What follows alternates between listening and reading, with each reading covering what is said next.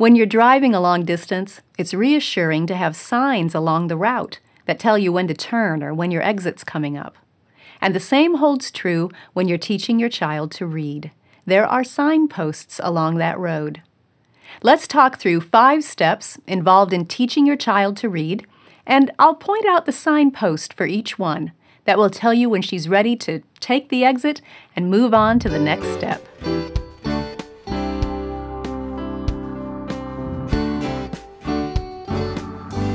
Welcome to the Simply Charlotte Mason podcast. I'm Sonia Schaefer. Teaching your child to read can sometimes seem like a daunting task. I remember the fear and trepidation I felt with my first child. I was so afraid I was going to do it wrong and ruin her. I could just imagine the whole sad scenario in my head. I would make one mistake in teaching her how to read, and it would mean all the difference to her life. She would never read. She could never go to college. She could never get a good job. She would end up a bitter old woman who hated her mother because I messed up teaching her how to read. Isn't it amazing how our minds go down those dark paths so quickly? Well, the truth of the matter is, if you surround your child with good conversations and a literature-rich environment, she's most likely going to do the heavy lifting for herself. In fact, you'll probably have a hard time preventing her from learning how to read when she's ready. And that's the key. So much of the process of teaching your child to read is based on readiness. When is my child ready to take the next step? So let's talk about some of those signposts, some cues that you can watch for to see when your child is probably ready to move on in the process. Step one is playing with letters and sounds. You start the process of teaching your child to read by giving her letters that she can play with, and that can be done at any age when she's little. Just as you might give her toy animals, give her some wooden letters or magnetic or foam letters to play with, and then you can teach her their names informally, just as you do the toy animals' names during the playtimes. Oh, you're taking Cow and M on our walk today. If you want lots of informal activity ideas for this step of the process, check out the kit, Delightful Reading Level one, Playing with Letters and Sounds. Just surround your child with good conversations. Use good sentences and read A B C books together. Read rhymes and poems to her, and soon she'll start experimenting with letter sounds in her speaking. When she exhibits these cues, she might be ready for an introduction to step two. Here are the cues. She knows most of the letter names and the sounds that they make. She starts pointing out letters around her on signs or book covers or wherever she sees them. She asks what different words around her say, or maybe she tries to read them for herself. She asks questions about the story that you're reading aloud to her, which demonstrates comprehension. And she can identify several beginning and ending sounds in words. And the last one, she has a pretty good sense of rhyming words. If those signposts describe your child, she may be ready to move on to step two. Now, to find out whether she is ready for the next step, you simply present a little bit of it and see if your child understands, see if it clicks. I like to think of that process as knocking on a door. Just knock and see whether it's ready to open. If it opens, then keep going. Move on and do more of that next step. But if, on the other hand, you knock and the child is confused or frustrated, then back off. Just continue doing your current step for a few more weeks and then knock on that door again. You'll be able to tell when it's ready to open, when the child is ready to move on. The whole process is going to go much smoother if you're patient and you proceed at each child's individual pace. Respect the child as a person. knock on the door, see if it's ready to open. Step two in teaching your child to read is going to be word building. And word building should also be as play to your child. No formal reading lessons yet. Here's how you knock on the door. Simply take two of her play letters, A and T, and put them together. And tell your child that this is the word at. Then use it in a sentence that means something to her. We use this word when we say, we are at home, or we are at the park.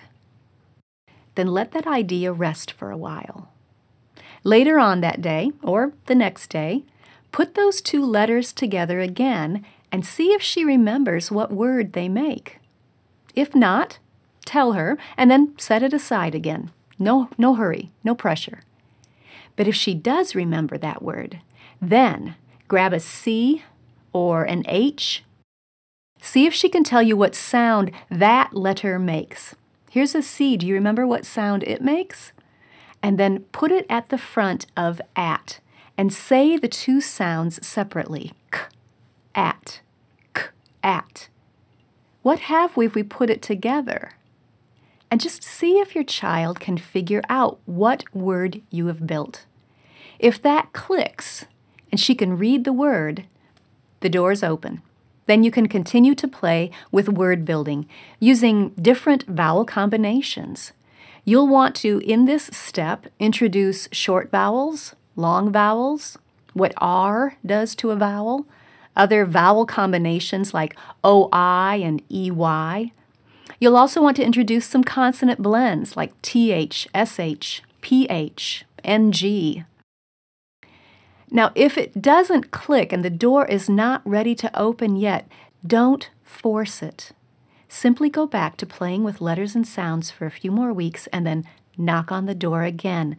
Take your time and secure the ground under your child's feet, no matter which step of the process you're on. If you move on to word building, remember to keep the activities informal and enjoyable. If you want some help with that word building step, take a look at Delightful Reading Level two, Words I Can Build. That kit will walk you through this step.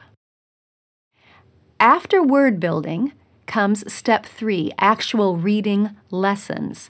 And you can knock on the door to that step when your child shows these signs. Here are the signposts. She can read several hundred individual words. That includes short vowels, long vowels, blends, some vowel combinations, some R-controlled vowels, things like that.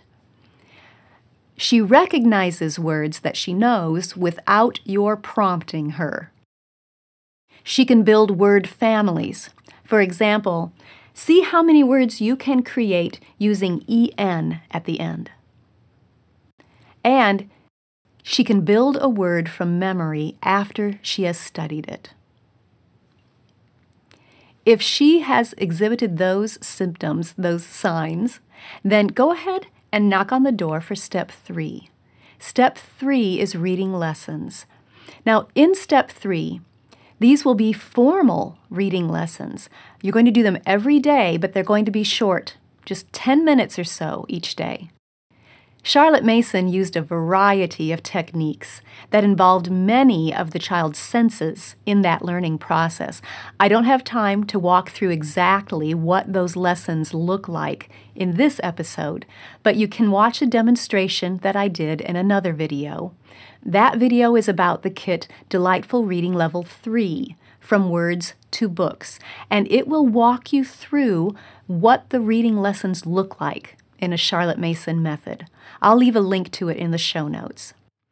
In reading lessons, you're working your way through several selections, a child's poem, a Bible verse, a short fable, and you use different approaches to help your child make the transition from reading individual words to reading sentences and paragraphs and books.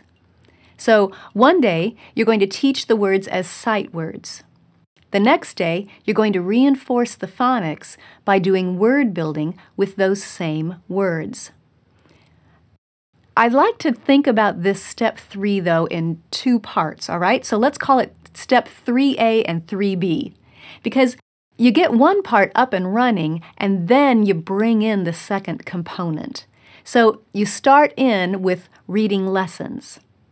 And after you've finished working through one of those reading selections, let's say the children's poem, your child can now read that whole poem with confidence, as well as all the other sentences that you have built together and read in the lessons. Then I like to introduce the second component into the mix, and that is a reader. So let me give you signposts for bringing in that reader alongside the reading lessons. You'll know that you can bring in a reader when your child can read a complete selection, whether it's a poem or Bible verse or a short fable, with confidence. And she can read sentences that you and she have created from words that she has learned. If she's showing those cues, then go ahead and add that reader into the mix. It's good to have variety in lessons. So when I bring in a reader on the side, I like to do a reading lesson on one day, whether that's working with sight words or word building, it varies, and the video that I mentioned are, are, is going to show you how to do that. So we work on reading lessons one day, and then I'll have the child read from the reader the next day. And then a reading lesson, and then we read aloud, and a reading lesson, and we just keep alternating on different days. My favorite readers to use are the Pathway readers, because they follow the same family of children throughout those first few books. My kids formed a relation with Peter and Rachel and Andrew, and they were always eager to find out what was going to happen next with them. The first book in that series is called First Steps. So that's the book that I bring in alongside the reading lessons first. Then we just continue with reading lessons and reading from the readers until the child is ready to move on to the next step, which is drop the formal lessons and just practice reading in order to gain fluency. Here are the signposts to help you know when your child might be ready for that step. If your child is hesitant and looks for help with most of the words or even half of the words in a sentence, stay on step three with reading lessons alongside reading from a reader and alternating them on different days. But if your child reads more than half of the words on her own and she tries to read the others and gets a lot of the beginning sounds and some of the other sounds correct, she just needs your help fine-tuning and sounding out sometimes, then go ahead and stop reading lessons and knock on the door for step four, which is just reading practice. Step four, well, here's how to knock on the door for this step. Set aside the reading lessons for a couple of weeks and just have your child read aloud to you every day. You are looking for gradual improvement in her reading fluency. Fewer hesitations, less help from you, more smoothness, more recognition of words you thought she was going to stumble over, but she didn't, more speed. If it's helpful, you might discreetly keep count on your hand. Hide it under a couch pillow or behind your leg or something, but keep count how many hesitations or stops or how many times you had to help. And then after we're done reading, go record those counts somewhere. That way you can see accurately over time whether your child is progressing or struggling. If you don't see any improvement in two or three weeks, then back up to step three B and bring back that additional support of formal reading lessons alternating with that reading aloud. Do that for another three or four weeks and then knock on the door again and see if she's ready to stop the lessons and just do reading practice. If your child is reading most words without your help, she probably just needs more reading practice in order to gain fluency. So give her the opportunity to read aloud to you every day or two, working through the Pathway readers, until she completes Days Go By, More Days Go By, Busy Times, More Busy Times, New Friends, and mm-hmm, More New Friends. When you're having your child practice reading aloud, there are several ways that you can slice and dice the books into individual reading sessions. You could set a certain number of pages to be read and stop at the end of the last page, regardless of where it is in the storyline. Another option is set the timer for ten or fifteen minutes and stop when it dings, regardless of where you happen to be in the chapter. Third option is to look through the chapters ahead of time and divide them according to episodes. With that option, one reading might be a little longer or a little shorter than another, but you pay more attention to the storyline and you stop at logical spots. Choose the option that works best for your child. The main thing is to avoid dragging out a reading session forever. Keep it short and require full attention and best effort for those few minutes. It's been my experience that once your student can read aloud More New Friends without help, she's most likely ready to begin to make the transition into reading independently, and that's step five. Reading her own school books in history and other subjects. So the signpost to step five is, can she read the final chapters in More New Friends smoothly? Does she just rarely need help with a word? And can she narrate what she read, proving comprehension? And sometimes she might remark that she'd prefer to read on her own now. So watch for those signposts, and you'll know that she may be ready to move on to step five, reading independently. As with all the steps in this reading process, you're going to want to make the transition to independent reading gradually, knocking on the door and monitoring whether your child is ready. To knock on the door, assign her one reading from one of her school books to read to herself. Select one of the easier books, or one that she's really interested in. That will just boost her confidence and give her motivation. Set up the reading, as you would normally, with a pre-reading review and a short introduction that points out any key words that she's going to need to know. But after that, have her read it independently. Then ask her to come narrate it to you. That narration is going to let you know how well she comprehended what she read. Now, you might give her three or four opportunities to adjust to reading independently and narrating from that type of reading. I, I would not give more than one per day, though. Make sure she's well rested and mentally ready for that challenge. If over the course of that time her narrations just plummet, you'll know the door's not quite ready to open yet. Back up then to step four and give her more practice reading aloud to you. You could have her even read some of that school book aloud to you so you can hear whether she's struggling with the reading fluency or if she's just floundering a bit to find her feet with the new setup. Make the transition to independent reading gradually. Take your time in assigning more books to be read independently and fewer for you to read aloud. Remember, there's no hurry. The important thing at this stage is to encourage a habit of reading for instruction, coming to the book with a mind that's eager and ready to learn. Once your child has that habit, along with the ability to read, she's set for a lifetime of learning. Let me just add one more thought. Even after your child can read all of her books independently, it's good to continue some reading aloud practice. As we've discussed in other episodes, it takes a lot of intentional practice to learn how to read aloud well, to read aloud for the enjoyment of others. So continue to provide those opportunities for your child to practice that skill, that art, throughout her school years. You could invite her to read a favorite poem to the family, or sometimes ask her to read part of your family read-aloud chapter for the day.